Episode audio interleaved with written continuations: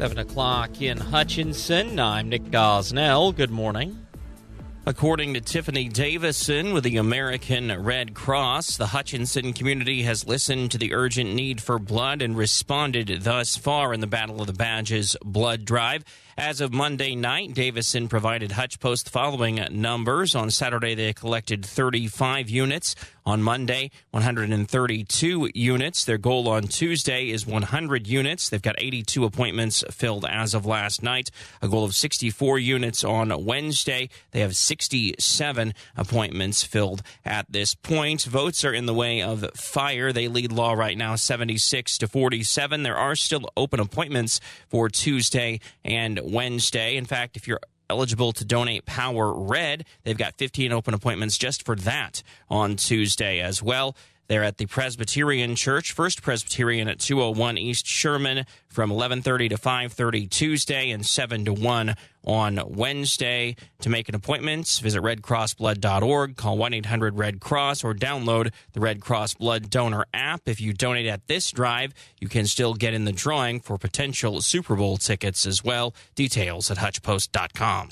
Though Shawn Steward with AAA of Kansas isn't certain that we've hit the bottom when it comes to gas prices, they are going back up in the last little while. We've seen quite a trend there for maybe six months or so of a downward trend at the gas pumps. But in the last few days, we've started to see them slowly tick back up. The Kansas average on Monday was 267 a gallon. That's up 4 cents from a week ago, down 6 cents from a month ago. The year ago price was 320 a gallon. Higher crude oil prices have been causing prices to kick up slightly at the pumps. West Texas Intermediate crude was at 76.79 a barrel early this morning. There are many factors that can change the prices even from county to county in Kansas. Transportation costs, there's wholesale prices, uh, there's taxes for specific counties, uh, and then there's competitive issues. Uh, you know, if there's just one or very few uh, stations in a county, uh, the prices may be higher. Whereas if there's more of a competitive market, uh, that can you know, help prices stay down. Area county averages as of yesterday on either side of the state average. Reno at 253, McPherson 257, Harvey 264, Sedgwick 267, Kingman 274, Pratt 274, Stafford 273, and Rice 267 a gallon. One of the most sought after piano duo performers, the Long Duo, will perform at McPherson College as part of the Fern Lingenfelter Artist Series. That'll be Sunday, February 25th at 4 p.m. in Mingenbach Theater on the McPherson College campus. It is a free performance. The duo will also conduct a master class on Saturday, the 24th of February at 10 in the morning in Mingenbach Theater for elementary through high school age students of teachers participating in the McPherson Area Piano Teachers League. Sisters Beatrice and Christina Long have played as a duo since their childhood. They've performed in venues on three continents, including Lincoln Center, Carnegie Hall, the National Concert Hall in Taiwan, the Dallas Museum of Arts, Phillips Gallery in Washington, D.C., the Spoleto Festival, International Piano Series in Charleston, the Grand Theater in Hangzhou, and Jinghui Theater in Guangzhou in China, and Jordan Hall in Boston, among others. The Washington Post hailed the duo as artists who bring new life to duo piano recitals while achieving acclaim worldwide together. They've also enjoyed distinguished solo careers. Beatrice Long has been a soloist with the Baltimore Symphony, the National Symphony of Mexico, the National Orchestra of Taiwan, the Taipei Symphony Orchestra, the Jura Symphony Orchestra in France, Ensemble du Monde, the New Amsterdam Orchestra in New York, among others. She's given recitals at Chicago's Ravinia Festival, the festivals of Champagne and Fontainebleau in France, and the Kunsthalle in Switzerland, the American embassies in Costa Rica, Guatemala, and Honduras, and throughout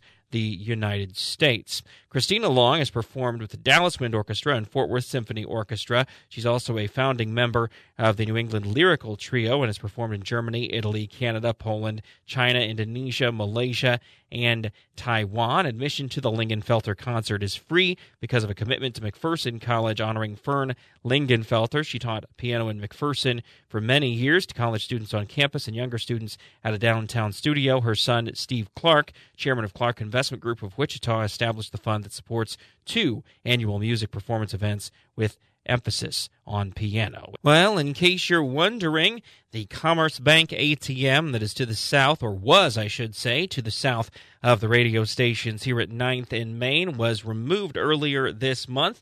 Eagle's been here since June of 2007, and when staff moved into the building, the ATM was already there because the Eagle building used to be a Commerce Bank location. Owner of the property and chairman and chief development officer of Eagle, Gary Shorman, said Commerce Bank gave him notice at the end of the year they'd be vacating that ATM location. If you know of a bank with an ATM that they'd like to put there, have them contact our manager, Matt Althouse, and they'll put them into connection with the correct person.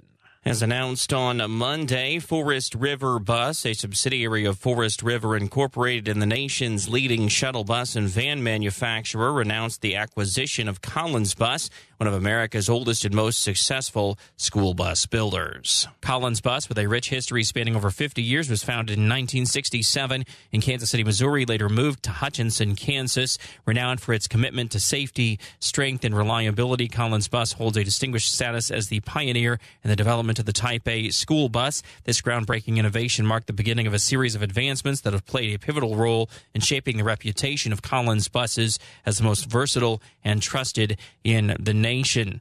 Pete Liegl, president and CEO of Forest River, said in a release the addition of Collins Bus to the Forest River Bus family highlights another milestone in our overall growth and leadership. The performance of our bus and van division is a shining star for Forest River, and this acquisition raises an already high bar. Forest River Bus president David Wright expressed his enthusiasm about this acquisition, stating, We are thrilled to welcome Collins Bus into the Forest River family. This purchase combines the strengths and heritage of two industry leaders. Collins Bus has a remarkable history, unwavering commitment to quality, and a team of dedicated employees. We value their legacy and look forward to building on their success. Wright also said our focus is not only on the products, but also on the people. The skilled and passionate employees at Collins Bus are a vital asset, and we are excited to collaborate with them to continue delivering top notch school buses that prioritize the safety and well being of students. The acquisition by Forest River signifies a joint commitment to maintaining the highest standards in manufacturing,